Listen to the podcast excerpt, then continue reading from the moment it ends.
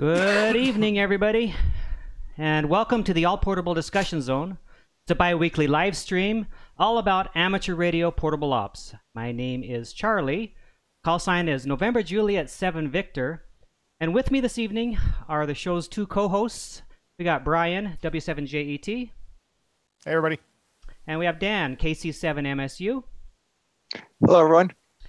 And of course, uh, we have our guest tonight. We're pleased to introduce to you the tonight's uh, two guests, Josh, WU, WU7H, Howdy. and Daryl, WW7D. Hello, everyone. And they both uh, have multiple uh, Mountain Goat and Shack Sloth awards. We'll, we're looking forward to hearing a little bit more about that. And also, we have our regular characters here in the chat room. And so uh, we're happy to have uh, them join us. And you guys go ahead and ask any questions you have, and we'll be try we'll try our best to answer them. So first, let's get caught up on what we've been doing over the last two weeks, just to kind of see what's been going on, and then we'll jump right into the interview. So uh, Dan, why don't you start us off today? Ah, all right.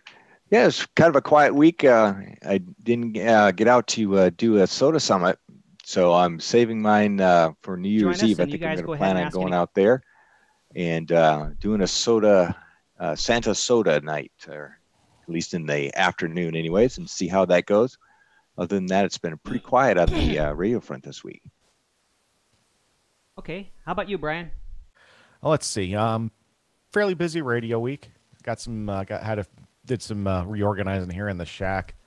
Went uh, with with uh, out on a SOTA summit. Did a dual activation with some guy named Charlie on Friday. um, we uh, did Bill Williams Mountain and uh, Summit Mountain, which is a good time. Shot some video up there for uh, the club that we're in for uh, to promote the activity a little bit and some pictures. Weather was beautiful. Um, yesterday. What do I do yesterday? Not really sure what I did yesterday. I got to think about it. Actually, that's, I think that's actually when I kind of reorganized the shack here a little bit. And then uh, today had lunch again with uh, with the the gang, the pre the pre the pre uh, live stream lunch. So it's been a good week. Ah, I was I was just telling the guys, uh, our guests that uh, Brian and I we had we went to Dickie's on Thursday and had barbecue. Then we went on a joint activation on Friday, and we took a break from each other on Saturday. But then we went again on uh, today and had Dickie's again, and Brian joined us, and then here we are again at the live stream. It's, Yeah, I, I, I missed you yesterday, Charlie. It was it was a tough day without you. All right. What about Josh and uh, Daryl? Let's let's uh, before we get going into your interview and uh, asking a little bit of questions about you. Why don't we start with Josh? What have you? What have you been up to the last couple weeks? I've been working a tremendous amount. Uh, the COVID stuff has really affected my work, so I've been working a lot of hours. And you may have noticed that I haven't been chasing much. Usually, I chase every day as much as I can, uh, but lately I've just had to turn the radio off and stay focused. So unfortunately, I haven't really been doing much radio-wise, but uh, that's all going to change here soon. So you should hear me making beeping sounds into the ether here again soon. Good. Cool. All right, Daryl. What about you? Well, I've uh, mostly been chasing. Um, I, uh, I I think the last summit I did was a couple of weeks ago. I haven't logged it yet. I'm bad, but uh, bit work has been uh, incredibly busy until yesterday, and uh, so I'm looking forward to getting out again. I, I'm hoping that uh, Josh and I will go out sometime uh, midweek this week. Cool. Okay. Well, why don't we uh, start then with kind of what you guys mentioned. Uh, let's let's let's find out a little bit what you guys do for a living. Uh, Daryl, since you already have your mute your mic unmuted, why don't you tell us what you do for a living and, and how that's going? Well, I'm an anthropologist and I uh, uh, teach biological anthropology at the University of Washington. Okay. Good. And so that's why everything's just kind of uh, ended for you, and you have more available time then. Yes, my uh, quarter just ended. The I, I have a little bit of grading left to do, but uh, uh, not much. Yeah. And what what what's uh, uh, are your students all freshmen or what what what what are your classes? Are they entry level or advanced? Uh, no, most mostly I I teach uh, upper undergraduate uh, level courses or graduate level courses. And this quarter I was teaching an upper uh, level undergraduate course. Cool. All right. nice. What about you, Josh? So I'm an IT director at the University of Washington, and uh, that's how Daryl and I meet, met. We we don't work for the same department, but we uh, we know each other through work.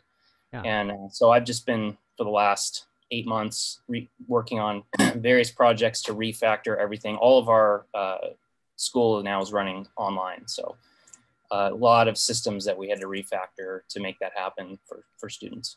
Okay, so you're you're kind of the uh, behind the scenes trying to get the uh, the online stuff going for the college or the university, I should say. And then uh, Daryl, what do you think? How do you, how do you like the uh, how do you like the online teaching?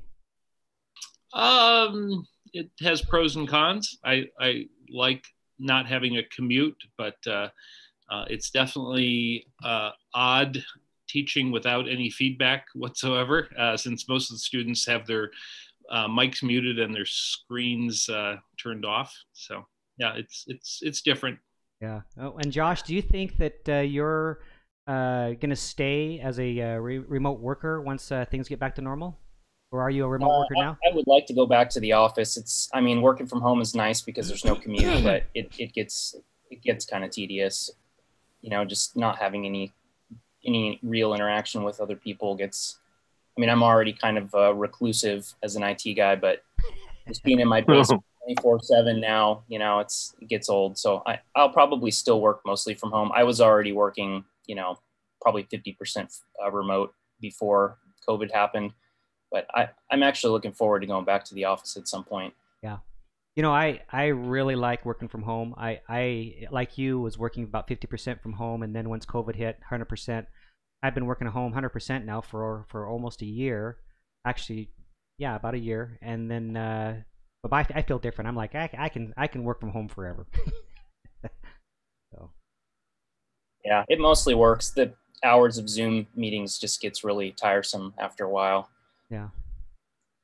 All right. Well, let's let's talk about SOTA. That's why we're here, right? Oh yeah. Yeah. Okay. So you said you wanted to, you guys wanted to get together maybe and do something coming up soon. So tell us about that. Well, we haven't planned anything yet. Uh, it's been probably a solid month since we went out, which I think is the longest break that we've had since Daryl and I started doing mostly all of our activations together around what 2017. Um, yeah.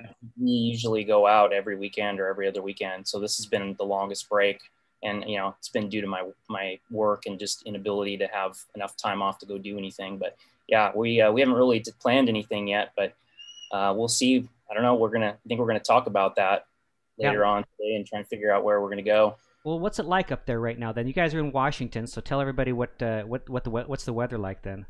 It's snow in the mountains big time. The passes yeah, rain in the lowlands for the last uh, couple weeks, except uh, of course on days when uh, work takes precedence. Okay. Well, it sounds kind of extreme then. Uh, it doesn't sound like a, a, desert hike to the top of a peak that overlooks a, mount, a, a city and uh, and then enjoy, you know, on a, a short sleeve shirt uh, with a with a you know a, rubber ducky and then go back down and go back and eat at Dickies. It sounds a little different. yeah, we have activations like that. It's usually in August yes. yeah, Eastern Washington. Eastern Washington is a desert in the summer, and uh, it's a snowfield in the winter. Okay, so you guys uh, love doing the doing the winter activations, then I guess, huh? There, it's fun. I mean, we we have uh, like we were talking about earlier. We we have some snow machines that we use to get to places. The main problem is uh, around here all of the summits that you can get to in the wintertime require a really, really long, uh, I mean, if you can cross country ski, but you know, you can't drive into the trailheads. So basically you can't get to most of the places that you would want to go to. So we use the snow machines basically to get to the trailheads and then we snowshoe to summits from there. And we have a, we have a pretty good circuit of, uh, I don't know, about maybe 15 summits that we've done that way. So as a, as a snowmobile to get to the trailhead and then a snowshoe hike into the summit. Wow, so that's your routine then, huh? Uh, in the winter? Yeah. Yeah, sometimes we uh, sometimes there are are uh, trailheads that are accessible, you know, by by four wheel drive vehicle, and then just a snowshoe. We've done plenty of that as well. Um, I haven't done any cross country skiing type uh, summits, but uh, that's certainly an option and would save some time on some of the trips that we've done. Um, Okay, well, why don't you share? I, I understand you have something, some uh, pictures or video or something you wanted to share with us. Kind of talk to us a little bit about the way you guys uh, do your activations and some of your uh, most interesting ones. Let's let's see what you got. So one of the funnest trips that we've done this way, um, another friend of ours, John K7JRO, he's uh, he's into dog sledding, and so oh, wow. on one of the trips that we went on, we actually brought him along with us uh, with our snow machines, and we pulled him behind the snow machine with on his dog sled. So I've got a little video clip of that. It, it was a really fun day. Let me uh, share my screen here, and you can check this out.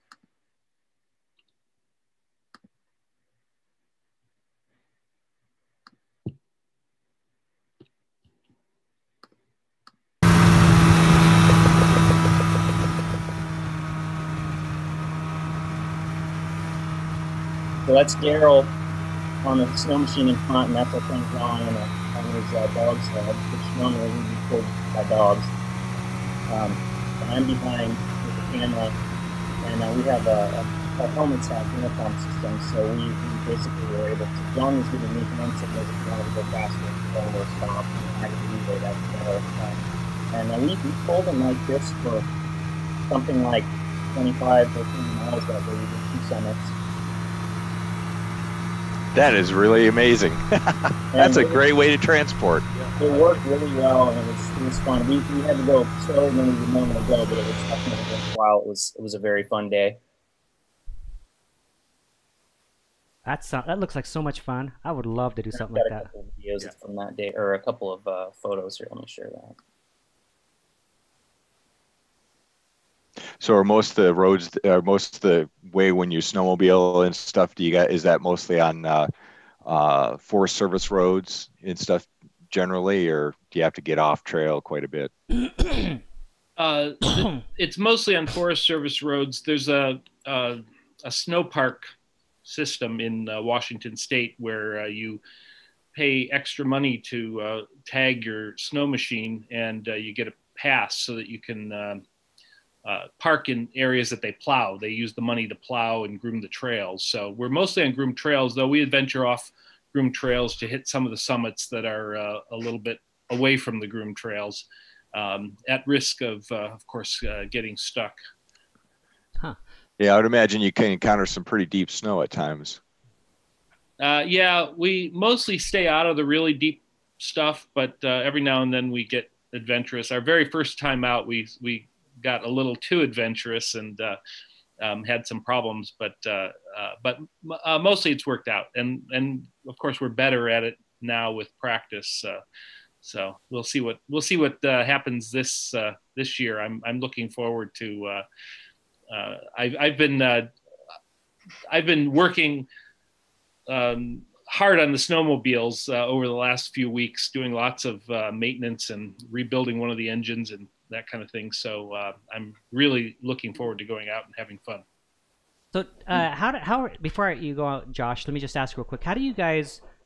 What's the difference between um, your summer activations and your winter activations as far as do you, do you use your same radio you normally use? Do you set up the same way? I mean, what's your routine in the winter versus summer?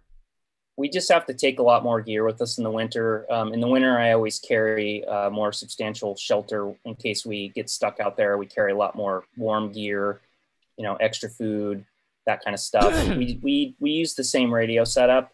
It's actually kind of easier in the winter because you can mostly just jam the pole down in the snow. You don't have to try and find something to strap it to because, you know, usually you're trying to find some something on the summit to strap the pole to.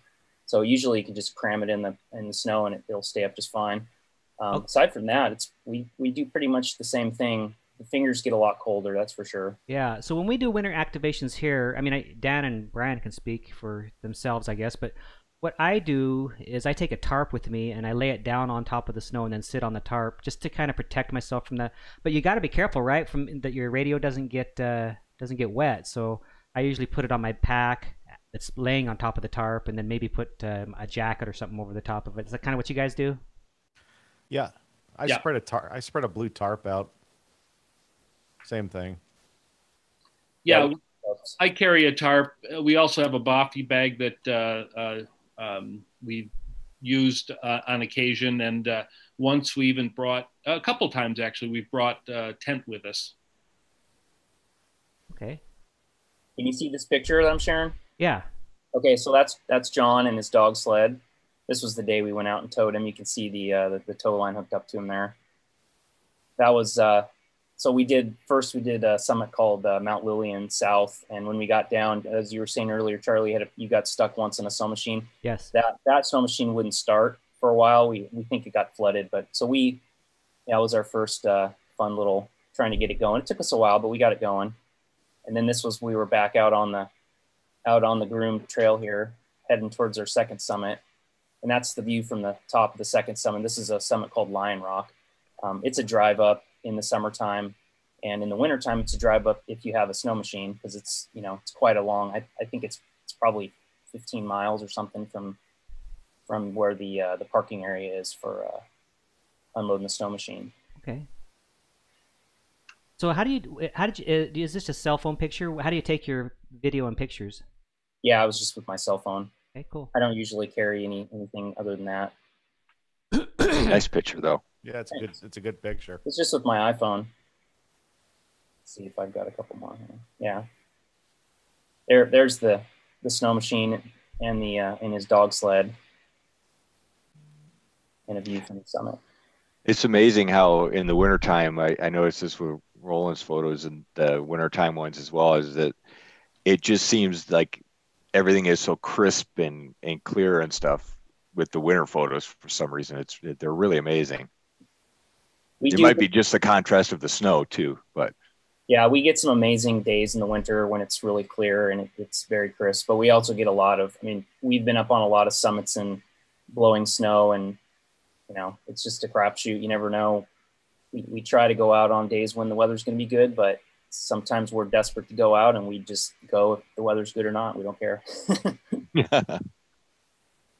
cool.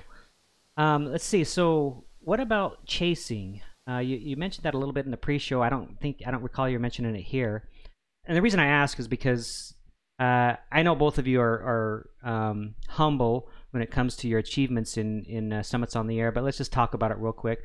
Uh, I think Josh, you have at least one goal, if not two, and working on the third, or what is it? That's Daryl. He's got he just got his second goat. I'm I'm at one. Okay. I don't know. I, I've still got a long ways to go to get a second one. Okay. Okay. So one and two, and then uh, also, though, as far as chasing goes, you you guys both have mul- multiple uh, shack sloths, right? What what what's the number there? I don't even remember. I don't really keep track of that too much. Yeah. I just started chasing a whole bunch and noticed that I had a lot of points. I, haven't, I, haven't, looked at it at it recently, but um, I don't I don't I don't even know. Honestly, I don't know how many points I have. Yeah, I don't I don't remember how many points I have either.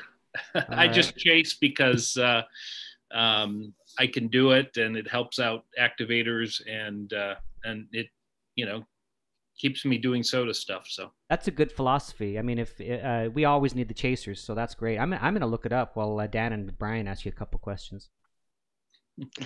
Well, I was kind of curious uh, about what you guys are using for antennas at your QTH for for chasing. Well, I have a hex beam for uh, 20 uh, and above, and a 80 meter delta loop that uh, works well on uh, 40 and works okay on 30, and, and of course on 75 and 80 it works fine with you know with a tuner. Um, and then I I sometimes use a either a long wire or a dipole as well. For, and, for and I mostly use a dipole. It's up in my backyard. I've got uh, some really tall trees on my property, and uh, it works really well. It doesn't work that great into the East Coast for me here, but for the Southwest, it works awesome. I, I'm right on the top of a, a ravine that slopes away steeply to the south and kind of the Southwest. And I think that really helps me a lot because I, I uh, and I have fairly low noise here, which helps a lot. So, yeah, I get quite a bit of noise. So that's one of my difficulties. And uh, so I'm kind of looking at what I'm going to put back up. I primarily have been using dipoles in the past, but uh, kind of looking for something new to try out here at the at the house. Uh, well, if you have the room, a, de- a delta loop is a is a 80 meter delta loop fed by uh, ladder line is a is a is a, a pretty uh, good antenna I found for uh, for uh, all the uh, bands above 20 or below 20 actually. Something else that Josh and I did that really changed our chasing. It was actually earlier it was it was last year sometime I guess is that we both got our station set up so that we could remotely um, operate the stations um, from work, and or you know, I've made QSOs while riding the bus. I usually commute in by bus, and uh, um, I've uh, made plenty of QSOs on my laptop uh, remotely. Um, interestingly, we, we were both doing it sort of at the same time, and we both arrived at different solutions. I had picked up uh, one of these Rig Expert boxes that uh, connects to my uh, TS, my Kenwood, yeah, TS 480, and um, and uh, that's worked pretty well for me. Although uh, Josh uh, did sort of a total homegrown solution. Yeah, I just did. Uh, I have a my shack computer. I would just leave it on, and it was connected to my my K2 is my my primary rig, and uh, I was using the DX Lab um, Commander, and um, I just uh, used TeamViewer to to remote into my workstation, and then it was just all macros, and that worked really well for me. Um, and yeah, I was able to chase a lot from work. Uh, the only problem with that was it took me a while to to figure out a way to pipe the audio in that had a low enough latency that it didn't totally make doing QSOs painful. And Oh, okay. I ended up using, um, geez, I can't remember the name of it now. Uh, Mumble. It's called Mumble. It's an open source uh, audio VoIP streaming, and I set that up, and that that worked the best. I, I tried several other things that just the latency was too bad, and it, it would totally screw up my attempt to, to make a QSO. So. Let me ask uh, you this be- before we uh, get to the uh, chaser numbers that you guys have. Uh, Josh, what what? Why don't you ask answer the question for people who are watching? What is a chaser versus an activator, and kind of explain the two. And then Daryl, uh, why don't you after you after he answers that, why don't you tell tell us what your method is for chasing? How you know somebody's on? How do you how you chase? Kind of your routine. Okay, Josh. Sure. So uh, activator is the guy that puts the radio in the backpack, puts the boots on, and heads up onto the mountain to, to set up and make contacts. Um, and the chaser is the guy that's at home in the shack, um, basically trying to make contacts with other people that are on mountains. And uh, also, when you're on the mountain, Daryl and I usually start out before we what I call decloak. Before we, we post anything to let anyone know that we're up there, we we will chase uh, other other people to get the summit to summit uh, contacts because Okay. that's for us. Uh, you know, the summit to summits are the sweetest contacts. We love making those. Yeah, that's when you have an activator on either summit, and both of them are both activators and chasers, right? If you chase, if you're doing some to summits, you are a chaser. You're just a ch- chaser that happens to be sitting on a summit. Right. Uh, yeah, so my routine for chasing, um, I on my cell phone, uh, of course, I, I run an app um, that uh, allows me to. It's called SOTA Spotter that uh, gives me an alert. I don't have it alert my phone, but I have a, a watch that connects, and so every time there's a spot that comes uh, in over the SOTA Spotter, uh, it ends up making my wrist vibrate a little bit. Um, and then I can look at the display on the watch and see who it is and that kind of thing um, when I'm in front of my computer, I uh, uh, I'll I'll use SOTAwatch three as well as this um, uh, spot filter app that uh, somebody developed that uh, sends off a little foghorn whenever, uh, or or you can have a CW thing, but that that's uh, That's no disruptive fun. trying to copy CW. um, and so, uh, you know, basically, if I'm doing work out in the yard and somebody comes on and it's somebody that I think I can work, I can, uh, if I'm able to take a break, I'll, I'll go in and work them. Uh, so it, it allows me to catch most of the people. And, uh, you know, a lot of people, it's, they're like friends because I work them so often. Um, and, uh, uh, you know, I don't want to, I don't want to miss them. So I'll, I'll run it. I've even, I've even, uh, this morning actually, uh, I forgot who it was, but I my watch went off when I still wanted to be sleeping in in bed. Um, yeah, I don't remember. Oh, it was yeah, oh it was Steve WG0AT, and I was like, oh okay, I have to get up and work him. So I got out of bed and worked him, and then I went back to bed. Why would you do that? Why would you do that? well, because I wanted to say hi to Steve. Yeah, exactly. you are the reason that us activators can continue. I mean, we really appreciate that's that's sacrifice, man. Knowing that you do that. Yeah, that's cool. Josh, what's your routine for chasing? Uh, it's similar to Daryl's. I use Ham Alert to get the alerts. I also use that SOTA filter web page that he was talking about. That's a really useful page. um, particularly because it, it you can use it to log, and uh, it's a really easy way to log. Although now you can log right on the SOTAwatch page, which is a nice feature, but um, I mostly still use that that uh, SOTA Filter page um, because it kind of keeps a running tab of all the people you've chased, and uh, if another spot for them pops up, you can have it so it doesn't show you that one. So it only shows you the ones you're kind of going after. Oh. And so then I'll, you know, after a while, you've chased a lot of the same people. You you kind of have an idea whether or not you'll you'll be able to hear them or not. So you can kind of prioritize if you want to listen for that person or not. Okay, so so uh, you get an award as a shack sloth uh, when you reach you reach so many points of chasing, right? And and so that's a thousand points. The most you can get on a chase, most points you can get is ten, right? Or or is it? Is that right? Or is it thirteen? Can you get bonus For points? Yeah, I think. racers don't get bonus points. Yeah, you I don't don't get bonus so. points for the chaser. Yeah, so I guess you'd have to chase what a, a hundred, ten pointers in order to finally get that uh, mountain go- or that uh, shack sloth award, right? Yeah.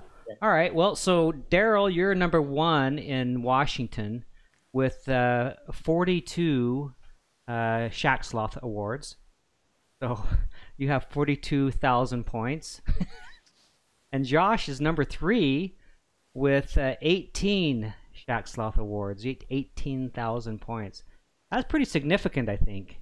That's a lot of contacts. Yeah, that's an awful just- lot of contacts. I mean, usually when we work, when we chase people, I'll hear Daryl or he'll hear me, and we'll it will be one and then the other. Sometimes if I know he's busy, I'll let him go first, and vice versa, he'll let me go first. And you know, I I usually uh, have not as big a signal as he has because he runs more power than I do. But um, you know, I my my mo is I usually wait till the pileup dies down and then jump in. He'll a lot of times he'll bust pileups, but I don't have much luck with that, so I usually just wait.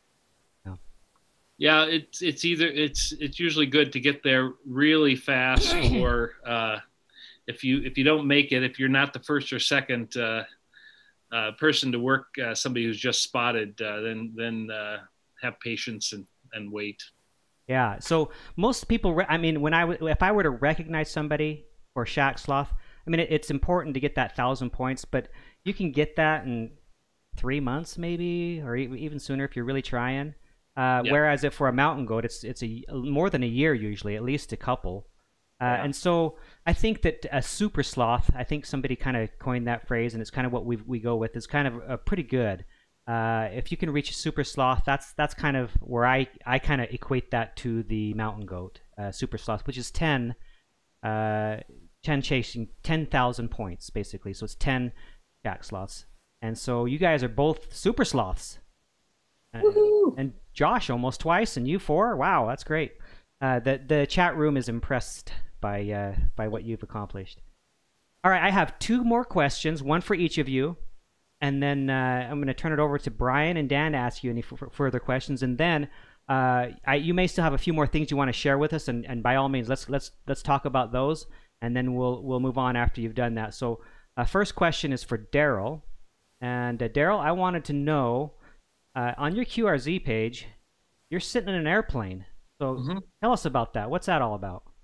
So uh, one of the other things I do when I'm not doing SOTA is um, uh, mobile contesting, and uh, that picture on QRZ is uh, from a few years ago during a UHF contest. And what I what I was doing was flying to different airports and setting up antennas, and then uh, participating in the contest. Mhm.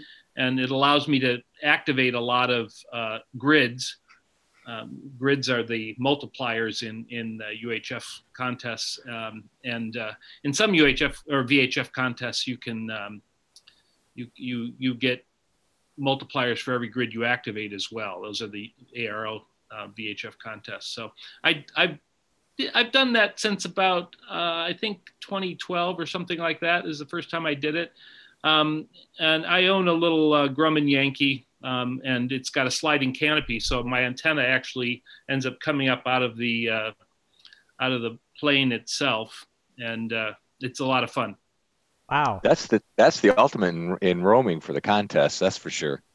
Uh, well, I don't it turns out that over the years I've I've used the plane less and less because uh, it turns out a there's a lot of uncertainty because of weather, um, particularly in Washington State, um, and secondly. Um, uh, it, it takes a lot of time, and most airports are actually in holes. They're on flat areas that usually aren't on hills, and so around here, I can rove out of my my truck um, and uh, do much better because I can get up. Uh, you know, I can get up over 3,000 feet, and that allows me to work up and down the coast to a lot of population areas. So, have you uh, tried? Have you you made contacts while flying? Well, the the contests don't allow that, so uh, I ha- I have I have made contacts that weren't in contests. Uh, when I was first uh, experimenting with this, I, I took my uh, FT857 up there and I dragged a wire behind the plane and uh, um, messed with people by by making a bunch of QSOs in the um, in the uh, Texas QSO party, and of course they were all not certain that the contact was legal. and they asked, well, what state are you flying over? Because I was uh, signing aeronautical uh, mobile. Um, and I was legal as a as a QSO in, in Washington State because I was over the state. But huh, okay, cool. Uh, I'll let Brian and, and uh, Dan have any follow up on that on that particular thing. I was gonna uh, tell Daryl uh, you know obviously from my call I've, I've got a little bit of flying going on too, and I've done aeronautical mobile, um, two meters and 440 uh, only. Good time. what I usually do is I, I have a, a throat mic for my HT that has an earbud that goes into the ear so I can still wear the headset over the top of it. Mm-hmm. And then I got the push button switch and I'll Velcro that to the yoke on one side so I know which button I'm pushing depending upon who I need to, I need to talk to. I have a, a, a Piper Warrior and I've done it in that a few times and usually uh, I beacon APRS and as a King Air, I fly on the side for a doctor, and when I'm he does some long cross country trips. So I've been over uh, the central U.S. at you know, 25, 26,000 feet on five two, and it's it's an interesting thing when you're doing a pile up at that altitude because they can't hear each other at all. So you've got this massive doubling going on until the capture effect happens, and then you you finally get the guy that breaks through. So I started doing it like a expedition would do, where it's okay, I'll take the eights right now, or I'll take Kansas, or I'll take you know whatever I can do to try and keep that pile up down. Because over over Kansas, I'd be getting Oklahoma, North Texas, uh, Nebraska, you know, all of that stuff. We'll throw there, no problem. Four, five, six hundred miles up up at that altitude. It's aeronautical mobile is a good time. I haven't done HF though. Haven't been uh, brave enough to stick a wire out because you know the, the the Warriors got that stabilator back there, and all I can picture is that wire wrapping around it and me having a jammed elevator. so I have not, I have not done that yet. Yeah, it requires a good drogue uh, to keep the wire straight, and yeah. um, I run, I turn the tie down ring on the tail uh, 90 degrees and run the wire through that, and wow. uh, um, so yeah. Uh, I, by the way, I did most of my training in a in a Warrior, so okay, a fun plane. I, I, I enjoy that plane a lot. The the plane I have is a much smaller plane. It's a two seater. Um, but uh, uh, I've done some VHF uh, stuff as well. It's fun going up over the Puget Sound and you know calling CQ and um, people work you to the novelty. But I've also gone up and uh, done some SOTA chasing from uh, the plane as well. That's cool. cool. That's really cool. They, they, they doing the the VHF contests in the plane as you were talking about. I'm like, that'd be kind of cool to do out here. I, I, was thinking about, and we we don't have, obviously have the weather challenges you guys do, uh, most of the year you can you can get around. We've got the Kilya IFR in, in July and August with the the thunderstorms, and then this time of year too, when when the, the, the weather moves in up in the mountains. But for the most part, Arizona's a a fly year round kind of state.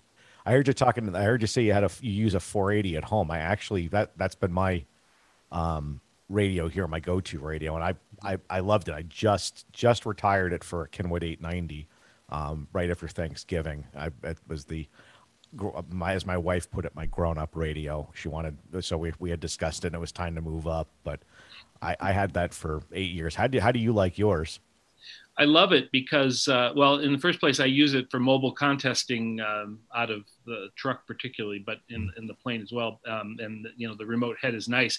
But when I bring everything back in the house, I have a little rack that has my radios, and then it sits sort of far away from me, and then the uh, the the remote head just sits in you know, right next to my monitor. So it makes Yep. it very convenient.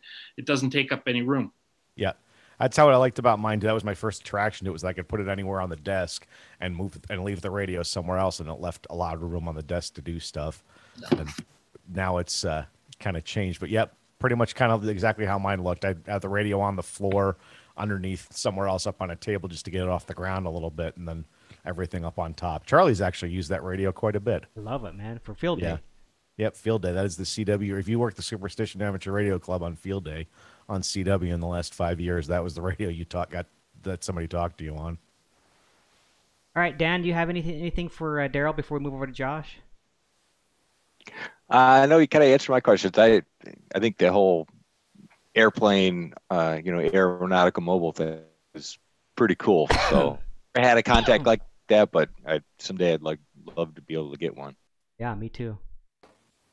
All right, um, Josh, this question is something that I am interested in. I, I don't know if the, other, the rest of the audience is or not. I, it's not really a good way to set it up, though, but uh, I'm just going to ask it, and that is I know that you are a part of the So- SOTA organization in some way, Mhm. and I, I'm just curious how you got involved, uh, how you like it, and what are some things that are that uh, are interesting that you found in, in your role there that maybe some of us might be interested in, in knowing about.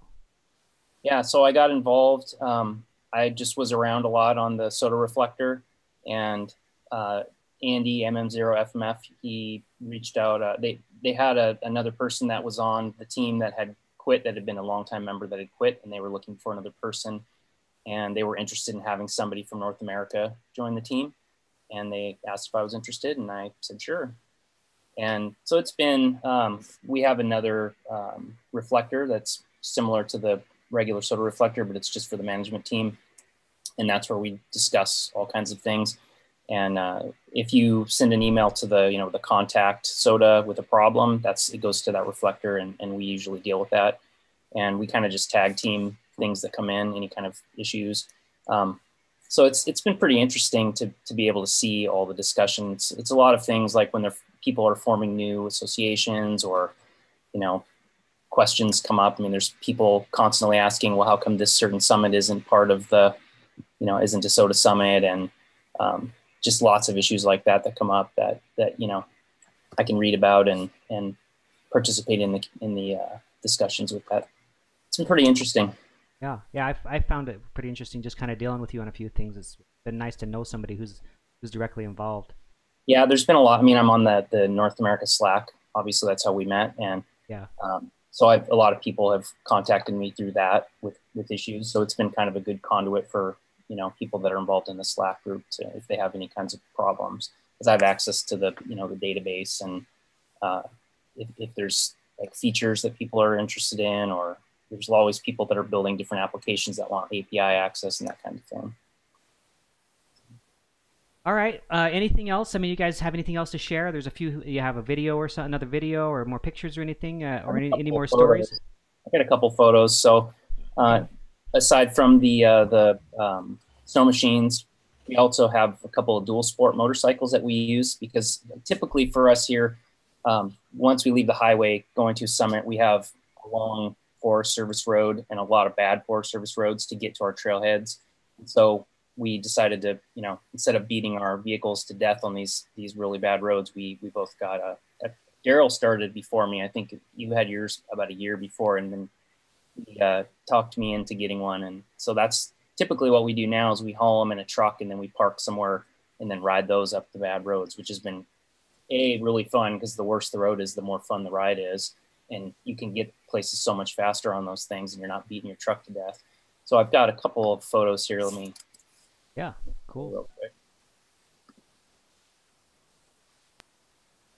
So this was uh, last winter, and uh, this was uh, what we call snowmo biking, where we decided that well, oh yeah, there's some snow, but we could probably make it on the bikes. So we, you know, we went on the bikes and we ended up riding in the snow, which is pretty fun. So that's uh, Daryl's Husky back there. He's got a Husqvarna, and, and I've got a uh, TW200 you probably heard me on the Slack forum. I'm, I'm always pushing these TW200s to people that are interested in, in uh, getting into dual sporting for SOTA. It's a really good way to get to summits. Um, we ride down so many roads that would just scratch your car up because it's you know really bushy, and on a motorcycle it's not a problem because you can ride right up the, the center of a narrow track. And um, we've encountered lots of fun obstacles, and that's what I mean river crossings and things like that. The worse the road is, the more fun we have. Cool. Yeah, I actually can show a video Okay. uh, of one of our adventures. Uh, it was uh, it was actually this summer. See, I think you should be able to see the video now.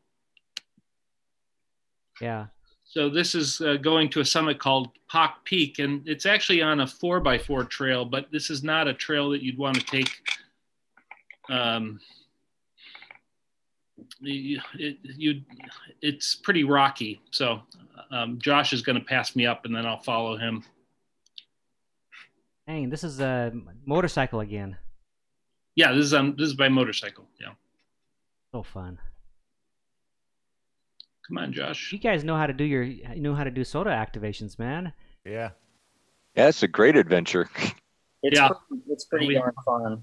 We occasionally do single track, uh, you know, which is motorcycle only, and there's some places where it's legal around here, but uh, um, uh, I, I'm too old for that. Really, yeah. it's, Yeah, we- it takes a lot of work and a lot of skill to to do well on some of the single track around here. We yeah, did- we're we're pretty lucky in Arizona. Uh, Most of all the forest roads I've been on have been really pretty decent. But boy, that's a that's a real trail there. Yeah, really rocky. Yeah. we have a lot of really bad Forest Service roads, and uh, there's been a lot of SOTA summits that we've done that other people around here don't do, just because the you know you have to drive for 10 miles on some road like this, and unless you have a motorcycle, you're not going to do it, and that's just to get to the trailhead. So you still, you know, we we get up to the trailheads, and then we still have to hike to the summits. So Oh. it, it really Really? helps a lot to have these bikes. Yeah, at least doing it this way, it's it's it's a it's a lot more fun. It's a big adventure, you know, either uh, by motorcycle or in the wintertime doing it on a snowmobile. That would definitely make it uh, a lot more enjoyable. yeah, you couldn't get to some of these summits otherwise.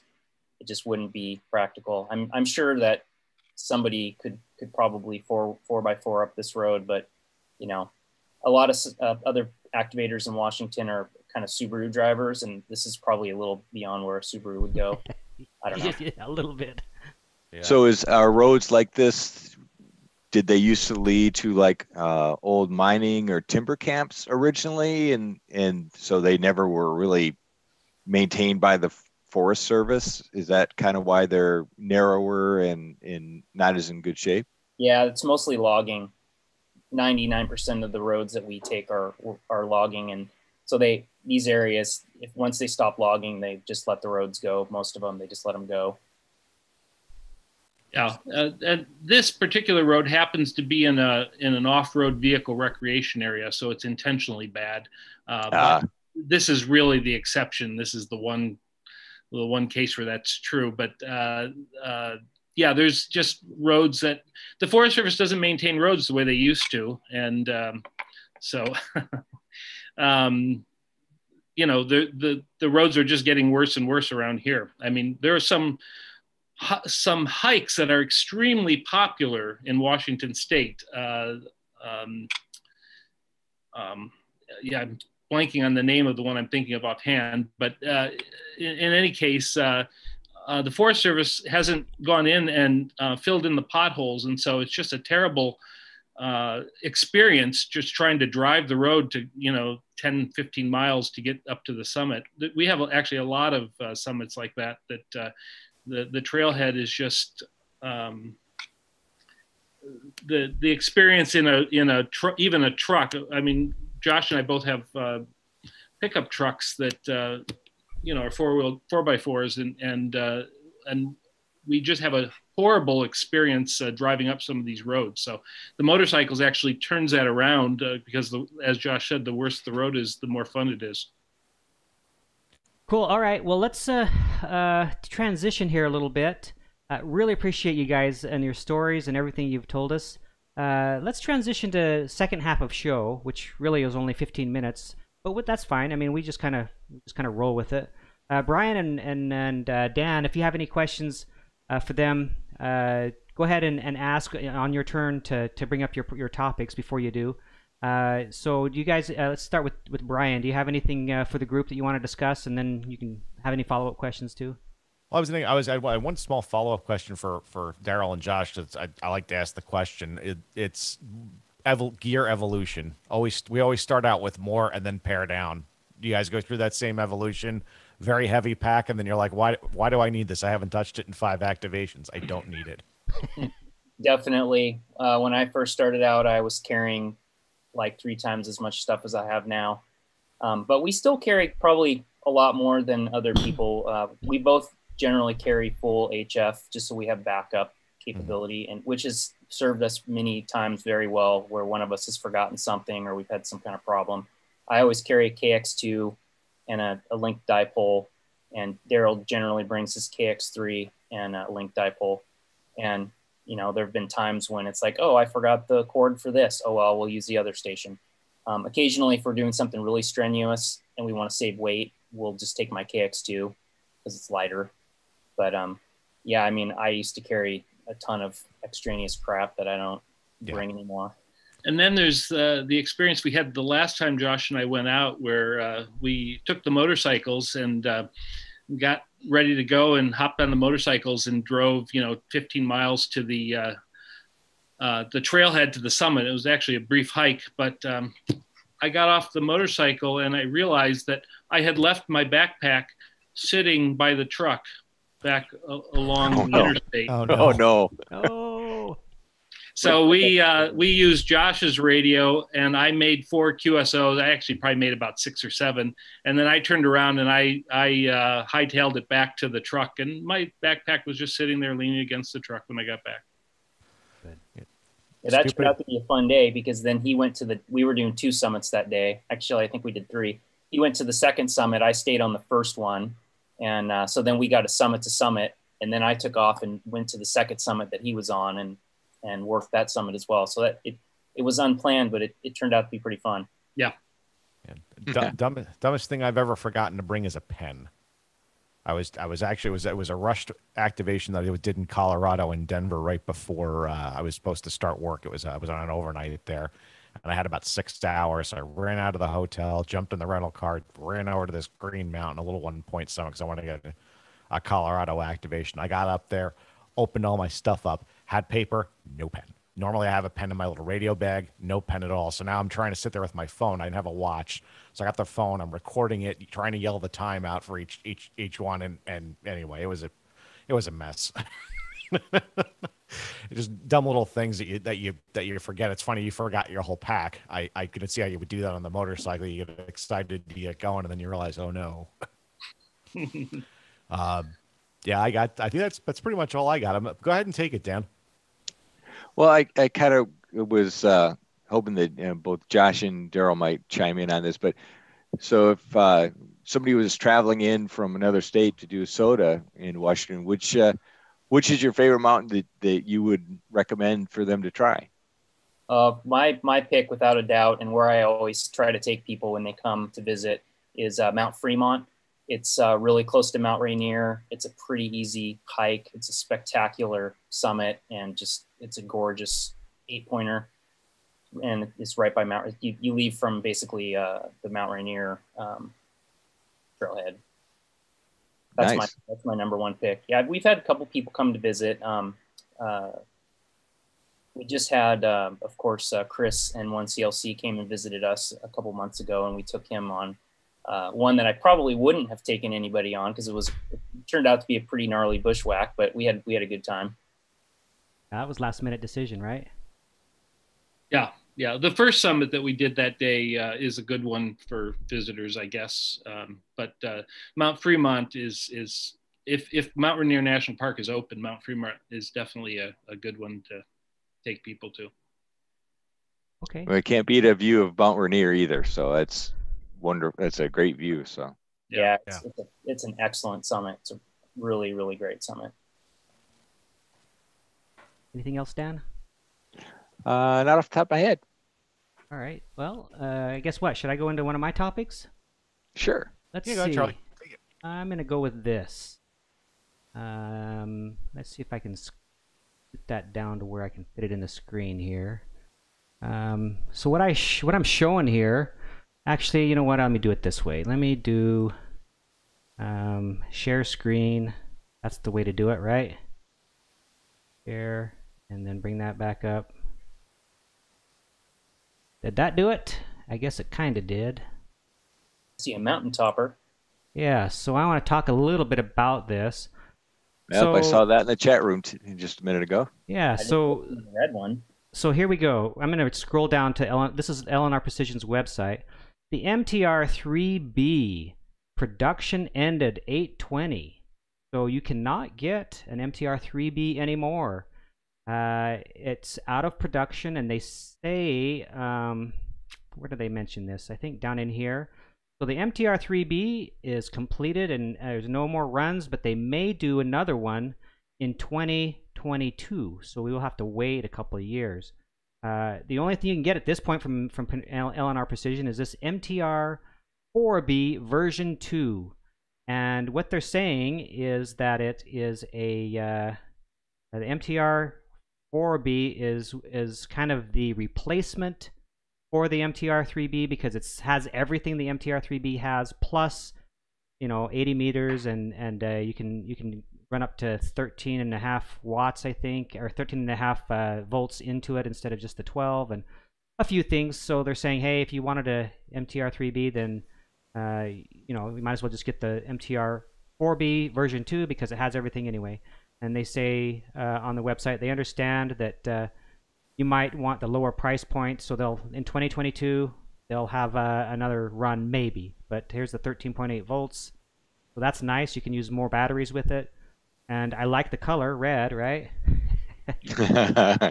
I, I heard I heard that was actually for you, Charlie. The- that's what i heard the- too. I, I really appreciate lnr precision uh, Yeah. recognizing uh, the uh, uh, red summit rf uh, youtube channel and making their their uh, latest production red it's great Plug it in. Really, it all in. really all radios should be all portable radios should be white so they don't overheat in the sun. that would be smart yes I was I was thinking bright orange so I could find it when I drop it. There you go. It's a shame that the the uh, fourth band is 80 meters, though. I, it would have been better to be 17 meters, I think, because uh, for such a small radio, who wants to carry an 80 meter antenna with them up there? Exactly, uh, and I think I read in the chat or somewhere in in some I can't remember exactly where I read it, but I I, I read that they are taking uh, it under advisement or under consideration. Maybe it was for the the version one. They were talking about maybe making it an option to do 17 meters or 60 meters, and I would be more interested in 60 myself. Oh, maybe not now.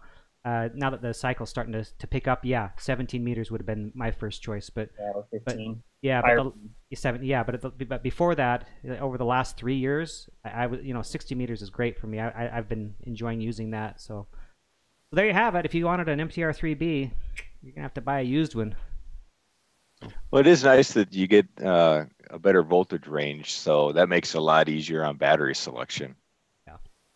Yep.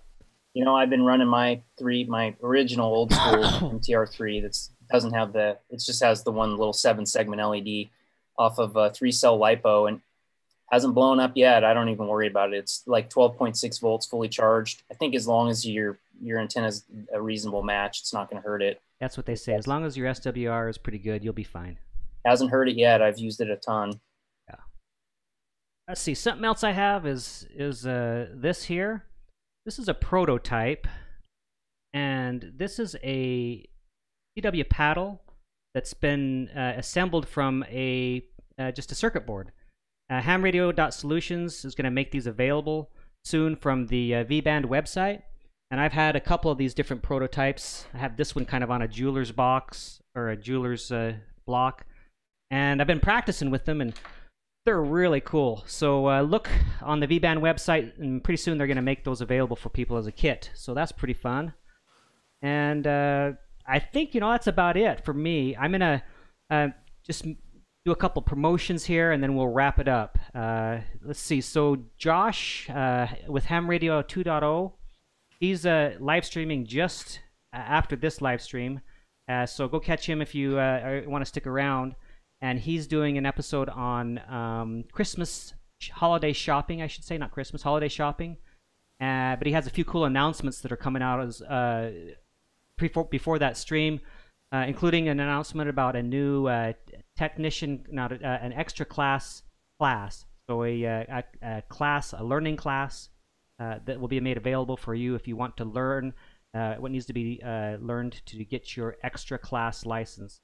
Uh, so check his uh, his stream out, and then uh, let me see. Let me pull this up. Next next week, or not next week, but in two weeks, we have a great set of guests coming on. Let me make sure I pull this up and get the picture up here for the show. Open it up. Can you see that? Maybe, maybe not. Not yet. Negatory. Oh, how about if I share screen? Then, now, There we go. There we go. what do you see? Ah. Those So- calls aren't the Charlie. Those calls aren't familiar at all. Who are no, they? who who are these people? I don't. I don't think any. I don't think anybody that's worked out that's worked SOTA has ever worked either one of them. yeah, I I'm pretty sure not. You know. So, if any of you have ever worked uh, a HF station on a summit, you more than likely will have one or both, of, probably both of these in your log. Uh, I, I I can't. I think almost every activation I've gone on over the past three four years, uh, I've worked Gary and Martha. I, I, my understanding, I didn't check to verify, but my understanding is Gary is the top chaser in the in North America, or at least in the United States. Uh, so, and his wife uh, Martha isn't far behind. Uh, she might be number two or three, but uh, they're a great team, and everybody loves to loves them, and that's it's because they just are always there. You can always count on two contacts if you work in HF. I, I worked the both of them from Hawaii. Uh, they were of the seven contacts I made when I was when I was on Nounou Peak in, in Kauai. They were they were two of the seven. Yeah. Oh, so some somebody's saying they're not seeing anything. So let me just do it this way then. yeah, it's kind of cropped off, uh, Charlie, on the, Alright. when it hits YouTube. Well, let's try it this way then. Let me just make this to where it fits in the screen. Is that any better? No. Dang it. Not seeing anything. You're not seeing anything. Hmm. It's always great when you get Gary and Martha, though. They're always fun to to get online. Yeah. All right. Well, I, I, I made an attempt to share the screen, but uh, There That's you go. better. That's better. okay. Well, anyway, you'll see the card coming up here. I'll probably uh, get the uh, the promotions going on them in about a, about a week. So, as you know, our live streams every two every two weeks. So January third, I think maybe is that right? Let me look calendar Yeah. here. January third, they'll be on, and uh, they're excited. I just talked to, to Gary today, and he's looking forward to, to coming on. So, Cool. all right. Anything else, guys? You want to talk about, or uh, Brian, Dan, Josh, Daryl? Not that I can think of. at the I've moment. covered it. I think I'm kind of tapped out today. Okay. I got, I got my wife is my wife is watching a football game at a, at a bar with some of her friends, and normally it's five o'clock feeding time for the cats. If you guys keep me keep seeing me look down, I got two cats right now that are circling me currently with knives and scissors, getting ready to stab me or something here if I don't feed them soon. I saw one of them go on that workbench behind you and pick up a, a, a knife. I think. Yeah, that was, that was, that was that's the 14 pounder. I call him the chief negotiator. He, he's the first one to come, and then the little seven pounder will come up later and start using his cute powers on me. Okay, uh, Josh, thank you so much for coming on, agreeing to come and, and uh, visit with us. Interesting, interesting stories. Daryl, you too. I really appreciate you coming on, both of you. It, it was a it was a great time. I really learned a, a lot from you guys and really enjoyed your stories. Yeah, So, uh, Merry Christmas to both of you. Yeah, Merry Yeah. Christmas. Thanks for having us on.